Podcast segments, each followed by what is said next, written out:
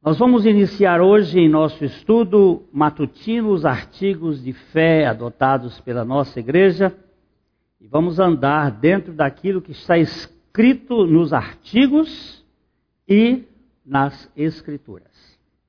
Começamos citando o teólogo alemão Erich Sauer em sua sabedoria. Erich Sauer, aí eu quero deixar para aqueles que ah, gostam de ler, não temos em português, temos em espanhol, em inglês, os três livros de, melhores deste autor, que são A Aurora da Redenção, O Triunfo do Crucificado e de Eternidade a Eternidade essa trilogia. Ele levou cerca de 40 anos para escrevê-las. Ele morreu no ano de 1959 e deixou um legado que eu considero ele, o Pink e o Tozer, os melhores que podem nos ajudar na compreensão da visão da redenção em Cristo Jesus. E ele diz o seguinte: a Bíblia é o livro da história da salvação. É o mais abrangente de todos os livros do mundo. O mais rico e poderoso organismo histórico, o livro da humanidade. Não há similar.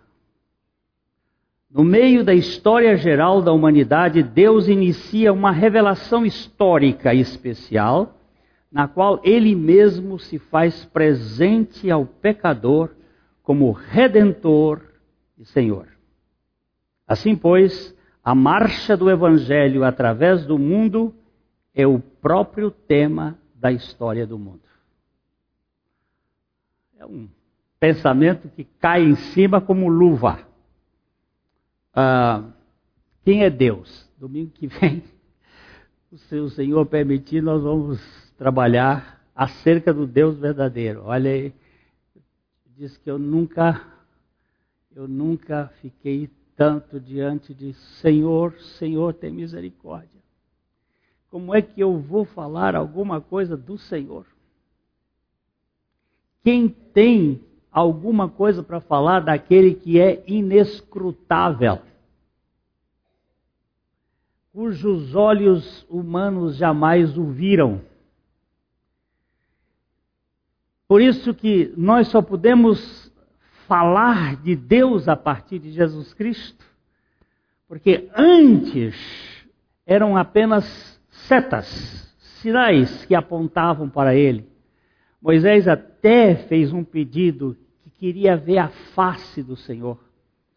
Mas o Senhor disse: Entra nessa rocha, eu vou colocar a minha mão por cima de ti e você me verá pelas costas.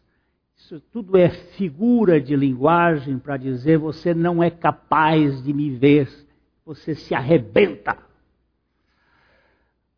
Aquelas pessoas que estavam mais ou menos próximas da bomba de Hiroshima, quando ela foi explodida em 1945, viram um clarão. Os que sobraram mais distante para contar a história era uma luz e uma explosão inexplicável, mas aquilo foi átomo em explosão. Agora pense no Criador de todo esse universo, se os nossos olhos pudessem ver. Há um velho hino da inódia cristã que diz que nem Adão chegou a vê-lo antes mesmo de pecar. Este Deus que não é possível compreender, ele se revela pelas Escrituras. E nós começamos aqui no artigo 1 dizendo, o parágrafo 1, cremos que a Bíblia Sagrada, a palavra de Deus, foi escrita por homens divinamente inspirados e é uma perfeita, um perfeito tesouro de instrução celestial. Na verdade, na verdade, a Bíblia no grego não diz as palavras foram inspiradas por Deus, mas sopradas por Deus.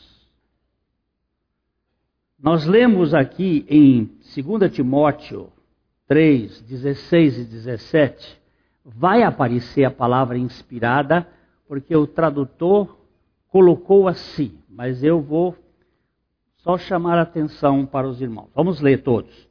Toda escritura é inspirada por Deus e útil para o ensino, para a repreensão, para a correção, para a educação na justiça, a fim de que o homem de Deus seja perfeito e perfeitamente habilitado para toda boa obra. Inspirada é a tradução da palavra grega theo, theopneustos.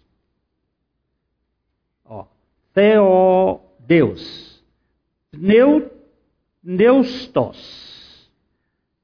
Vento, sopro. Pneu, você tem no carro pneu, é um objeto feito de borracha com vento, com sopro, soprado. Então, significa soprado por Deus. Assim como o ser, homem, o ser humano foi criado pelo sopro de Deus, a Bíblia foi produzida pelo sopro do Espírito Santo. Deus sopra no barro para gerar vida no homem e sopra no homem para dar-lhe vida espiritual e revelação de sua palavra e da, da sua pessoa e da sua obra.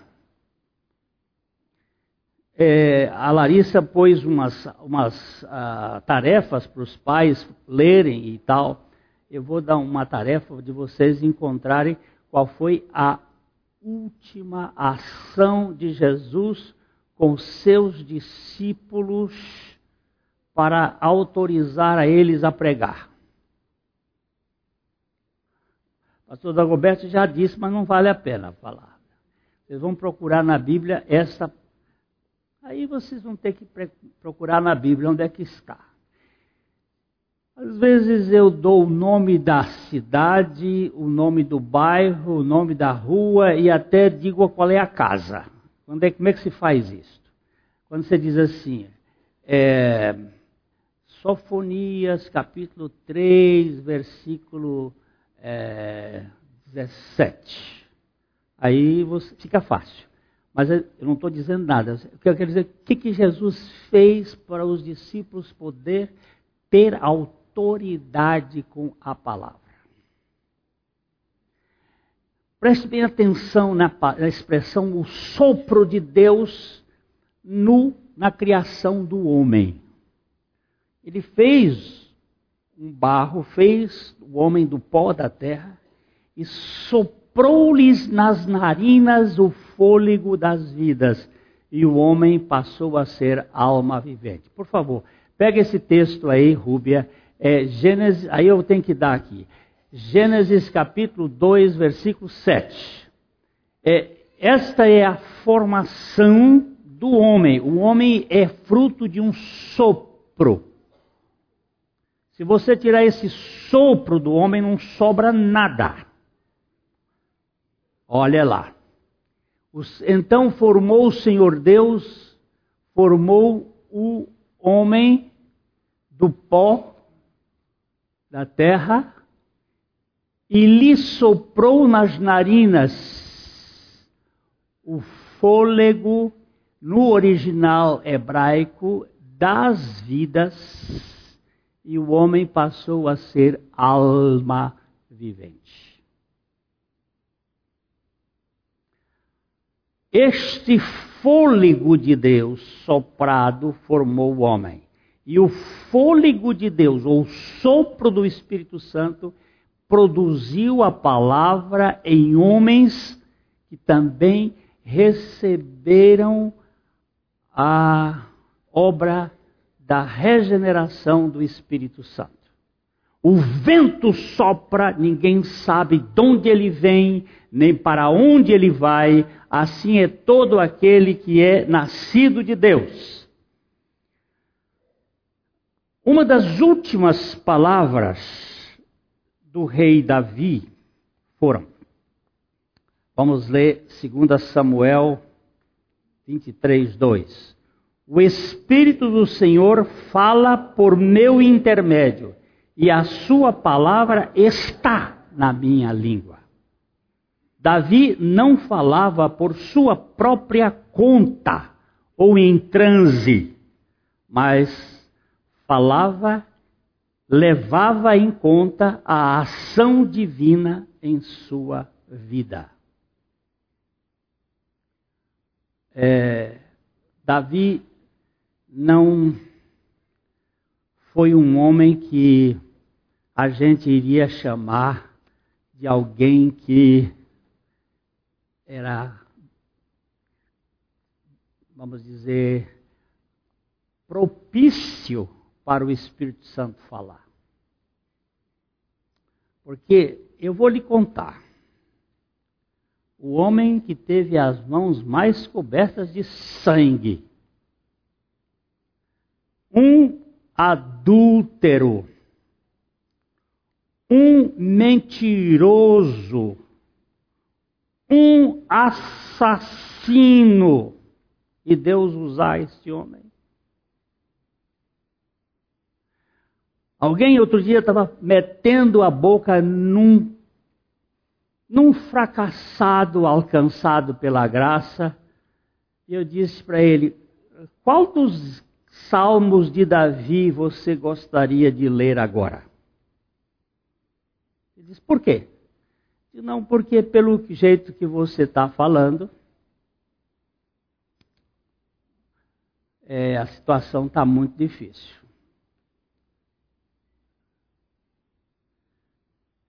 Uma das coisas que eu dou graças a Deus, vocês vão, vão levar um susto agora, é pelo adultério de Davi. Ai de nós, sem aquele adultério. Eu não seria quebrantado com o meu adultério. Se não tivesse aqueles sete salmos penitenciais na Bíblia, fruto de quebrantamento na vida daquele homem. Quem foi que disse que Deus perde o controle de alguma coisa? E Deus, Davi está dizendo, o Senhor fala, ele não como é que é esse negócio? É quando o sujeito entra em transe e escreve.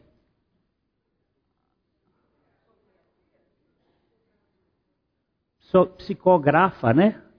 Psicografa. Não é psicografa, é pneumografa.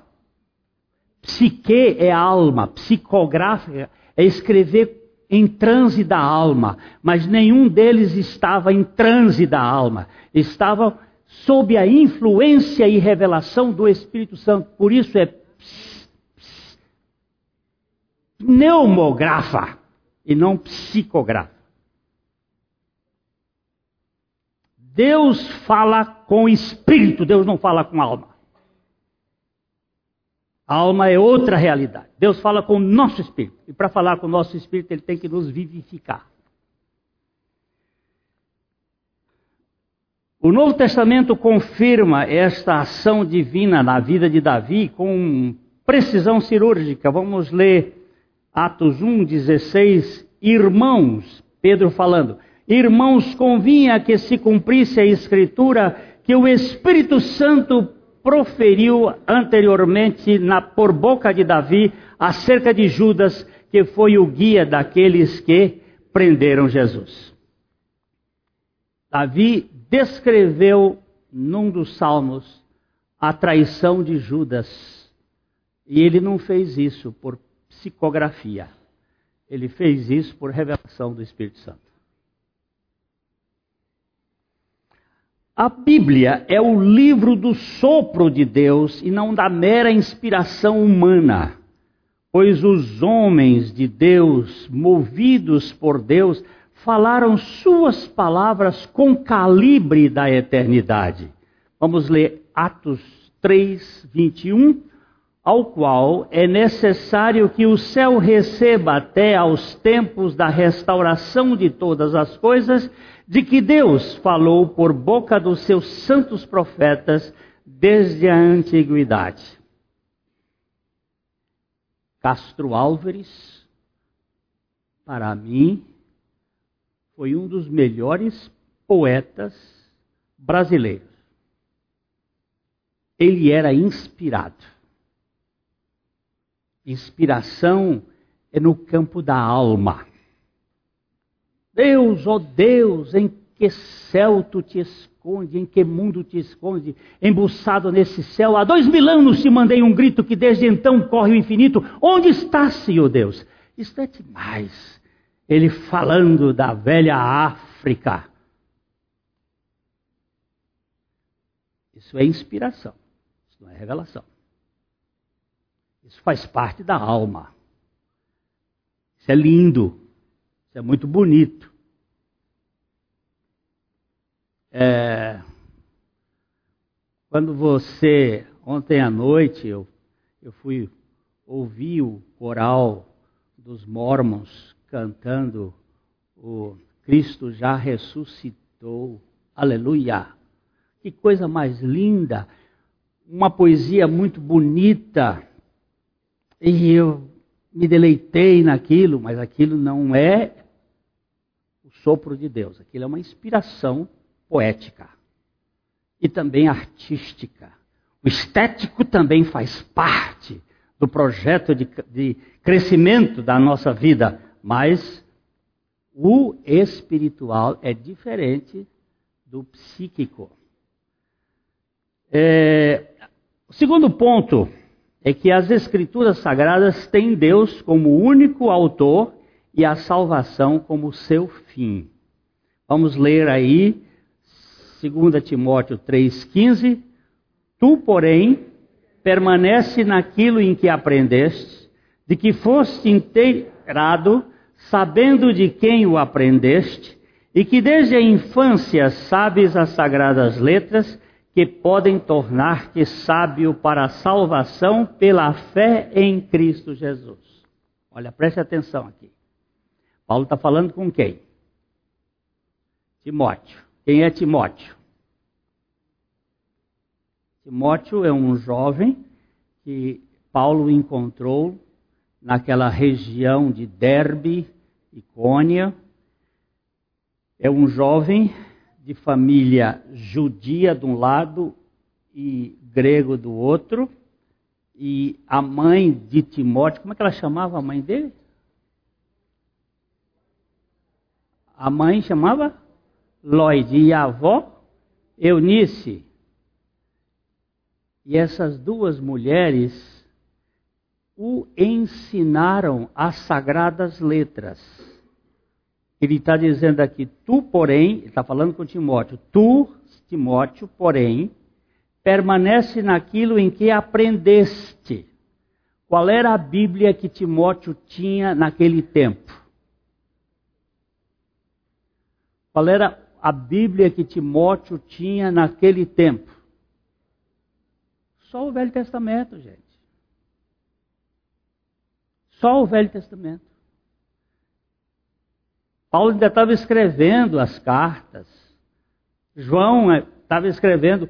Nessa época aqui, é, já tinha sido escrito alguma coisa do Novo do, dos Evangelhos, mas o Evangelho de João, por exemplo, não tinha sido escrito. Não havia ainda os 66 livros. E o Velho Testamento revela Cristo ou não?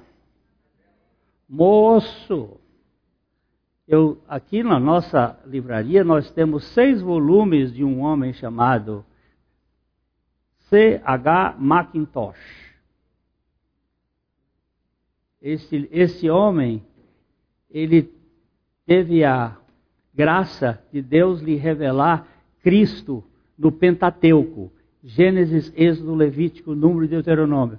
Ele escreveu seis livros onde você, você mexe assim, você acha Cristo no meio daquele, daquelas coisas todas. Você mexe um pouco naquela palha, sai Cristo, sai Cristo, sai Cristo, sai Cristo, sai Cristo. Se a gente não lê a Bíblia com essa visão, e ele disse assim: ó, você. Bota aí, Rúbia, esse texto, ato de, de 2 Timóteo 3,15, só para a gente. Uh, aqui no, no, coisa, mas eu queria que você visse aqui. 2 Timóteo 3,15. Olha, olha bem isso aqui. Tu, porém, 2 Timóteo, não é Pedro, não.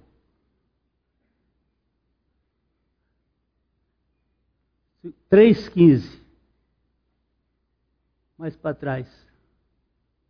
Essa também é boa, mas é o 3,15. 14 é o 15.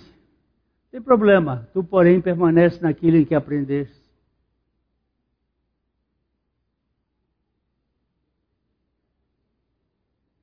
É, e que desde a infância sabes as sagradas letras. As sagradas letras que podem tornar-te capacitado, sábio, instruído para a salvação pela fé em Jesus Cristo. Porque a, a fé vem pela palavra de Deus.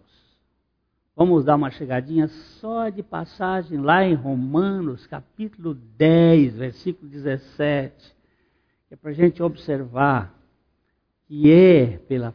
Aliás, vamos começar com o versículo 13, vamos caminhando. Eu corro depois um pouquinho mais. Romanos 10, 13, ó. Porque todo aquele que invocar o nome do Senhor será salvo. Todo aquele que invocar o nome do Senhor será salvo. Você sabe quem foi a primeira pessoa que invocou o nome do Senhor? Eu dou um, um pirulito. Hum? Ó. Ó. Tá, vai ganhar o pirulito. Foi quando nasceu Enos, na família de Sete. É o primeiro da genealogia de Sete. Foi quando apareceram os primeiros filhos de Deus, porque todo que invocar o nome do Senhor, a Bíblia tem que explicar a Bíblia. Eu não preciso ir para um outro livro para explicar. Eu explico a Bíblia com a Bíblia. A Bíblia me explica. Ele diz: todo aquele que invocar o nome do Senhor será salvo. E lá em Gênesis capítulo 4, versículo 20, diz que quando nasceu Enos, eles começaram a invocar o nome do Senhor. Agora aqui para frente diz assim, verso 14. Como, porém, invocarão aquele em quem não creram? E como crerão naquele de quem nada ouviram? E como ouvirão se não há quem pregue? Se, e como pregarão se não forem enviados? Como está escrito, conformosos são os pés dos que anunciam coisas novas. Então, precisam ser enviados, volta, precisam ser enviados você não pode ir por conta própria. Se não for enviado, você vai ser boca que usa. Volta. O 14. Aqueles que foram enviados, eles pregam. Aquilo que for pregado a respeito de Jesus, alguém ouve. E quem ouve a respeito de Jesus, invoca. E quem invoca será salvo. Estou de trás para frente. Se você tem mensagem de Jesus, você foi enviado. Agora vamos para o verso 17. O verso 17 diz: Assim a fé, a fé é que, é que, no, no grego é, ela vem, ela procede. A fé procede pela pregação e a pregação através da palavra de Cristo. Não tenho, eu não tenho que fazer nada. Eu tenho que pregar a palavra de Cristo. A palavra de Deus. Nada. Daí para frente é com o Espírito Santo.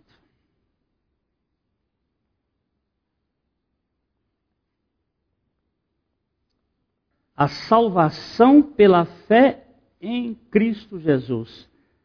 A salvação do pecador é um assunto da soberana graça de Deus que até os anjos gostariam de examinar com mais precisão.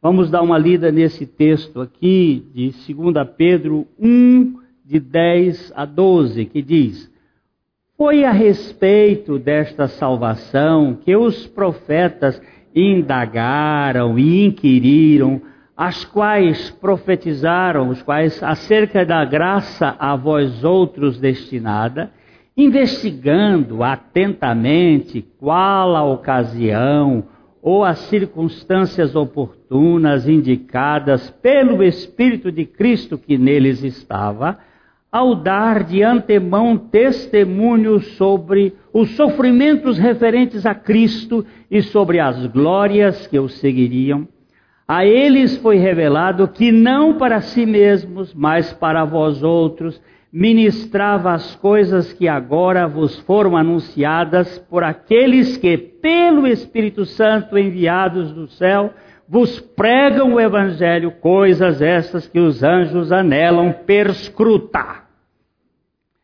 Eu sei que os estudantes de universidade hoje têm dificuldade de ler uma Bíblia dessa. Sabe por quê? Porque esta Bíblia tem mais de 8.800 vernáculos e um estudante universitário hoje só possui 5.500, 5.700, 6.000 vernáculos. Eruditos. Então está difícil. Não tem, não tem capacidade de ler um, um texto desse aqui. Hoje o problema é analfabetismo funcional.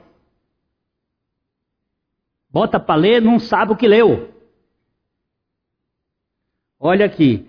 Foi a respeito desta salvação que os profetas indagaram e inquiriram. Sabe o que é inquirir? Hein? Por pesquisar, investigar, caçar, ciscar. Você sabe o que é ciscar? Aquele que a galinha faz, ó, para ver se acha algum carocinho ali. Ela é cisca. É isso que é o sentido da palavra. Inquiriram, eles ficaram ali procurando. E a respeito os quais, os quais aí são os profetas, eles profetizaram acerca da graça a vós outros destinada, não a eles mesmos, mas a aqueles que iriam receber Jesus Cristo.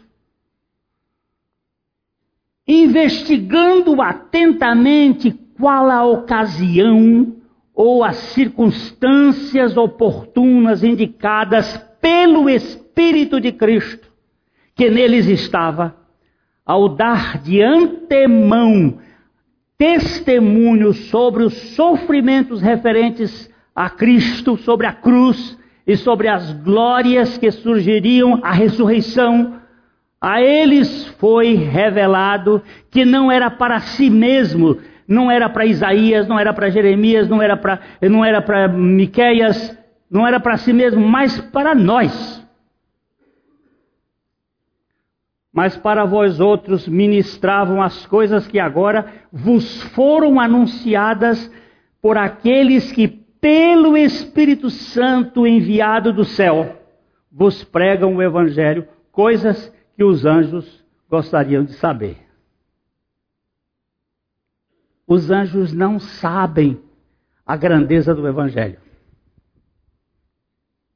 E quando você e eu temos a graça pelo Espírito Santo de saber e não passamos isso para os outros, então as Escrituras Sagradas têm Deus como seu autor e a salvação como seu fim. Terceiro ponto.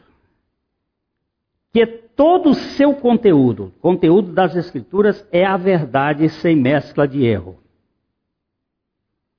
Em parte alguma pode haver falsidade no sentido literal da Sagrada Escritura, disse com lucidez o teólogo católico Tomás de Aquino.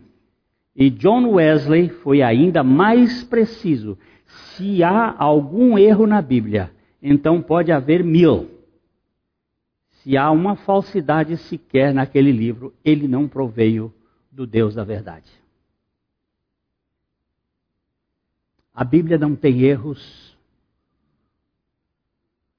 A Bíblia não tem mentiras. A Bíblia não tem inverdades.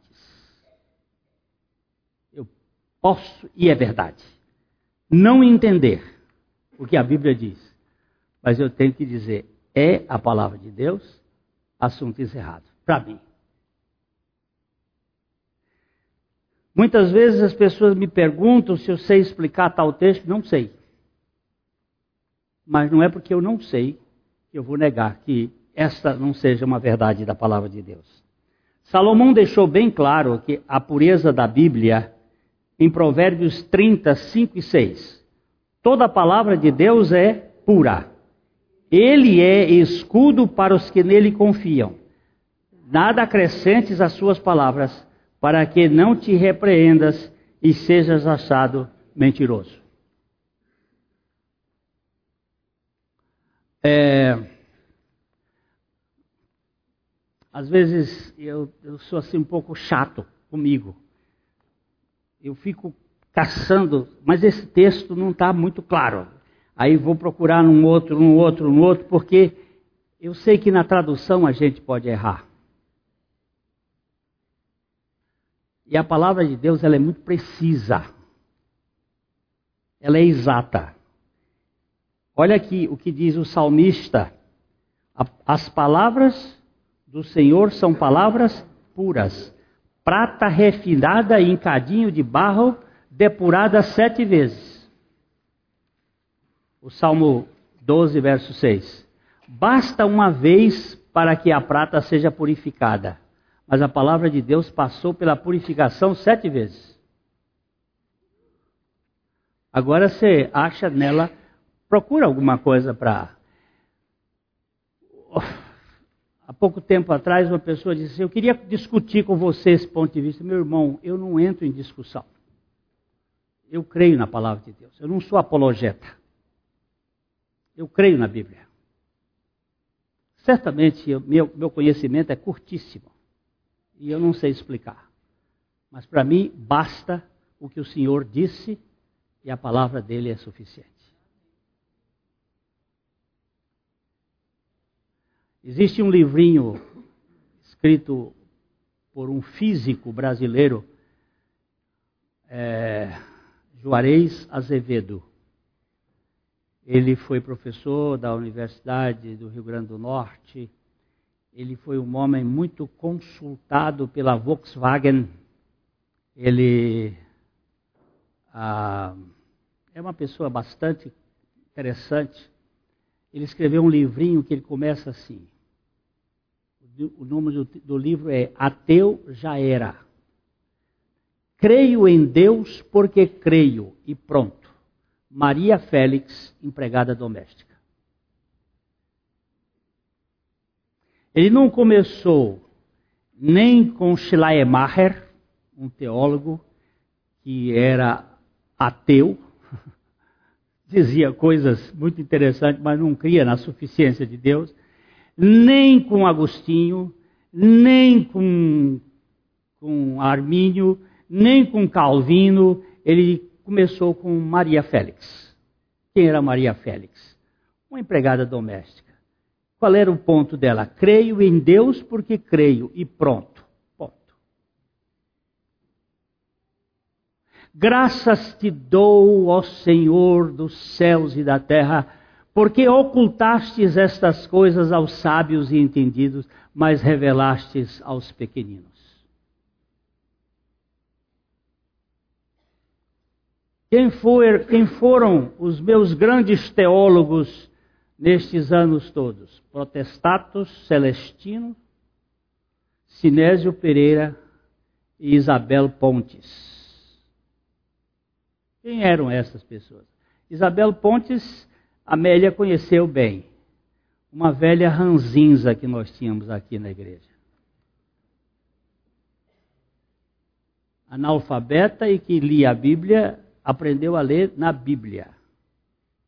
Quem era Sinésio Pereira? Um carroceiro, membro da igreja Assembleia de Deus do. Como é que chama aquele bairro ali? Vila Casone. Vila Casone. E Protestato Celestino. Seu Tatinho, o varredor do colégio da, da, do meu sogro. Analfabeto, mas que andava com Deus. Ele não tinha teologia, ele tinha relacionamento com Deus.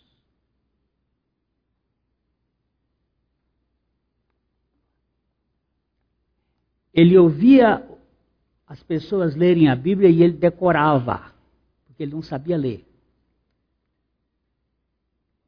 E depois ele chamava aquela boca com aquela chapa, dentadura frouxa.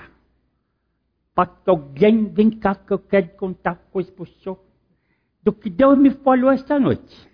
E aí pronto. Aqui agora meu coração se.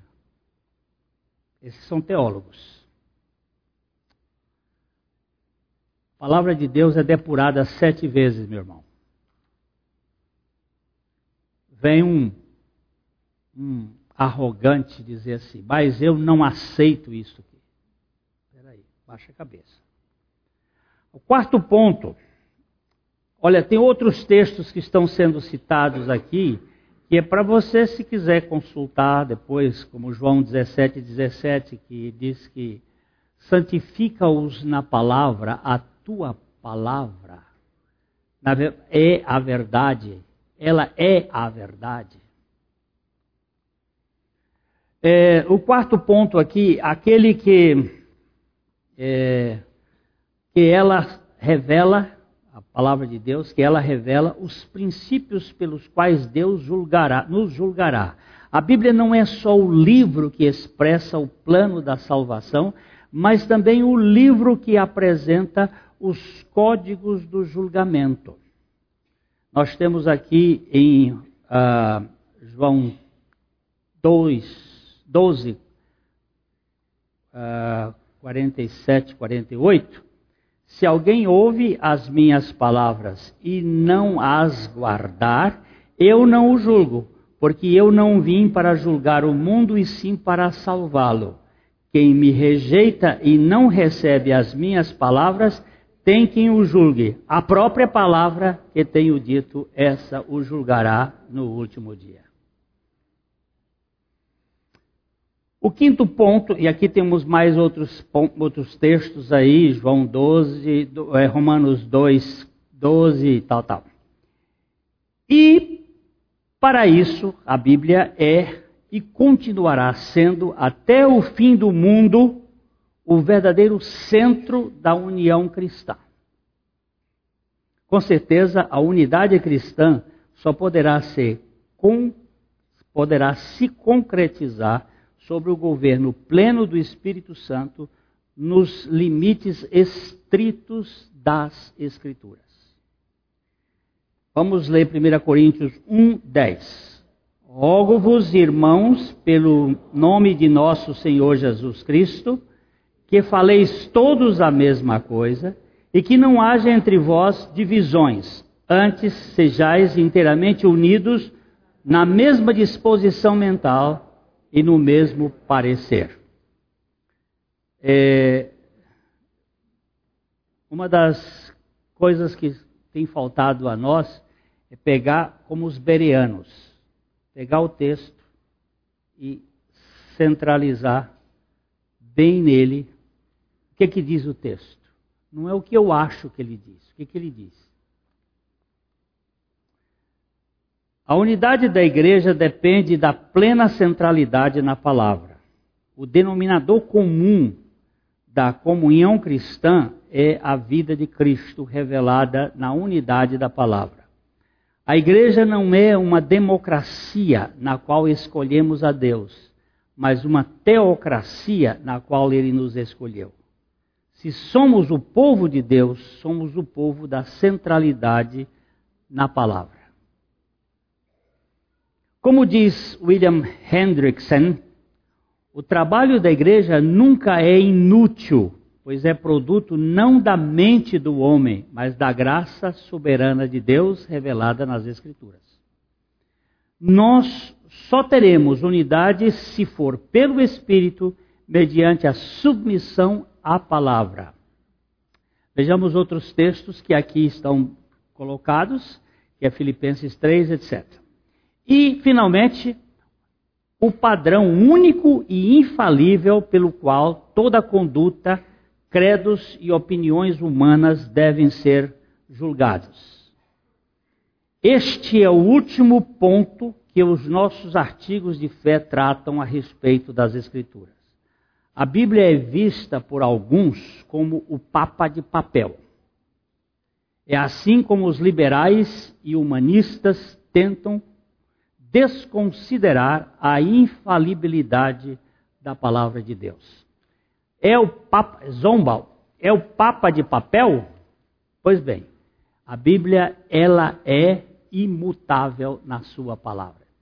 Eu me lembro de uma história que o pastor Abuchaim contava de uma irmã lá em estado de São Paulo que estava com uma questão judicial com um outro irmão. Os dois da mesma igreja brigando por posse de terrenos e coisas, e ela se debatendo.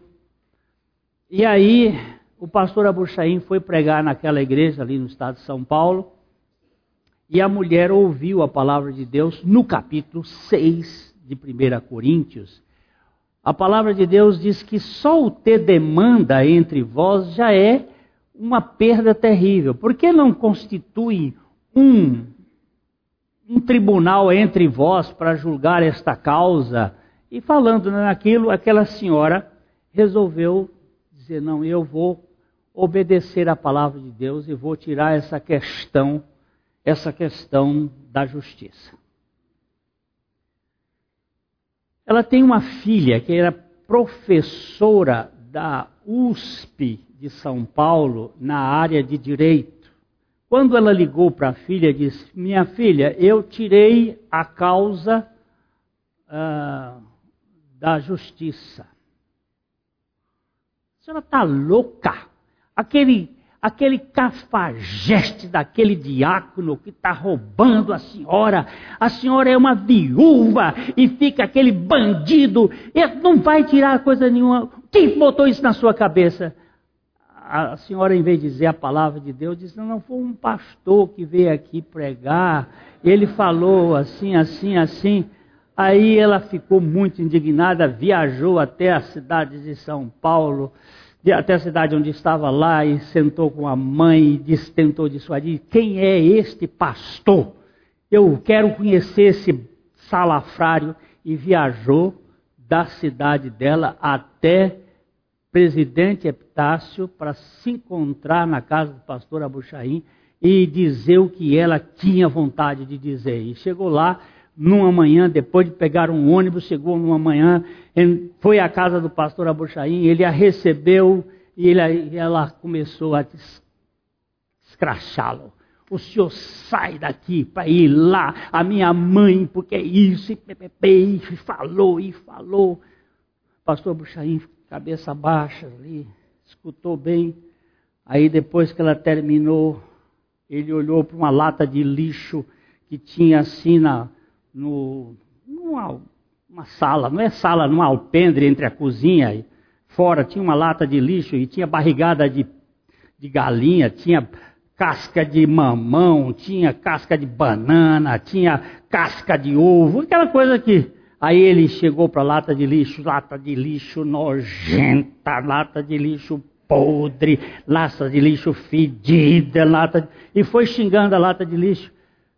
Aí a moça, o que, que o senhor está fazendo? Eu estou elogiando a lata de lixo.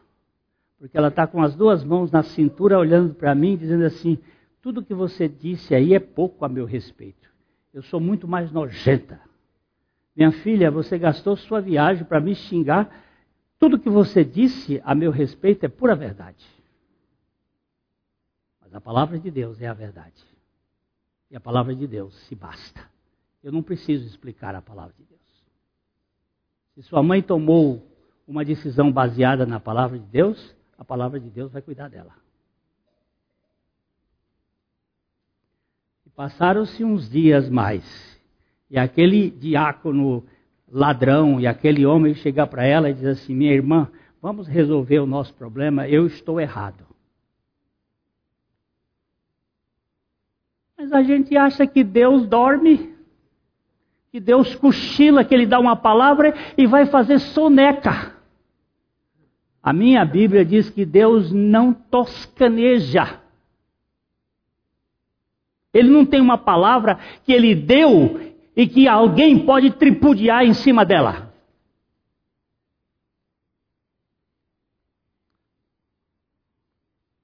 Esta verdade da palavra de Deus nós precisamos levar em consideração. Ela é infalível. Entretanto, para os cristãos conservadores que se firmam na palavra de Deus, a Bíblia é a primeira e última instância da experiência espiritual. Ainda que possa haver erros de copistas ou citações diferentes em alguns manuscritos, não há dolo ou mentira em suas narrações.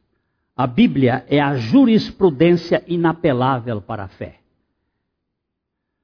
A lei e ao testemunho, se eles não falarem desta maneira, jamais verão a alva. Isaías 8, 20. A lei e ao testemunho, se não falarem segundo a palavra, é porque não há luz neles. O grande apelo do profeta a todos os homens é para falarem pela palavra revelada de Deus. Qualquer coisa contrária à revelação escrita da palavra vem dos espíritos enganadores, não vem do Espírito Santo. É, Pastor Glênio, o que, que o senhor me diz do divórcio? o que está escrito na palavra. É por causa da dureza do vosso coração.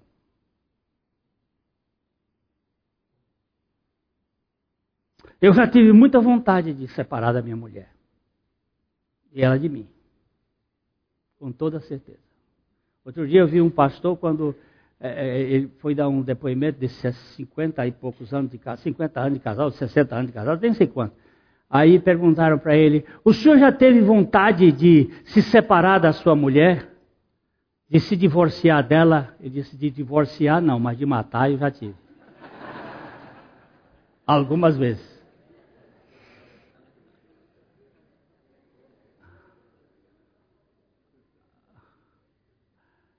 O que, que o senhor acha do divórcio? Não, eu não, eu não, eu não, o divórcio existe por causa da dureza do vosso coração. Mas um divorciado pode ser restaurado? Pode, sim. O Deus da graça faz.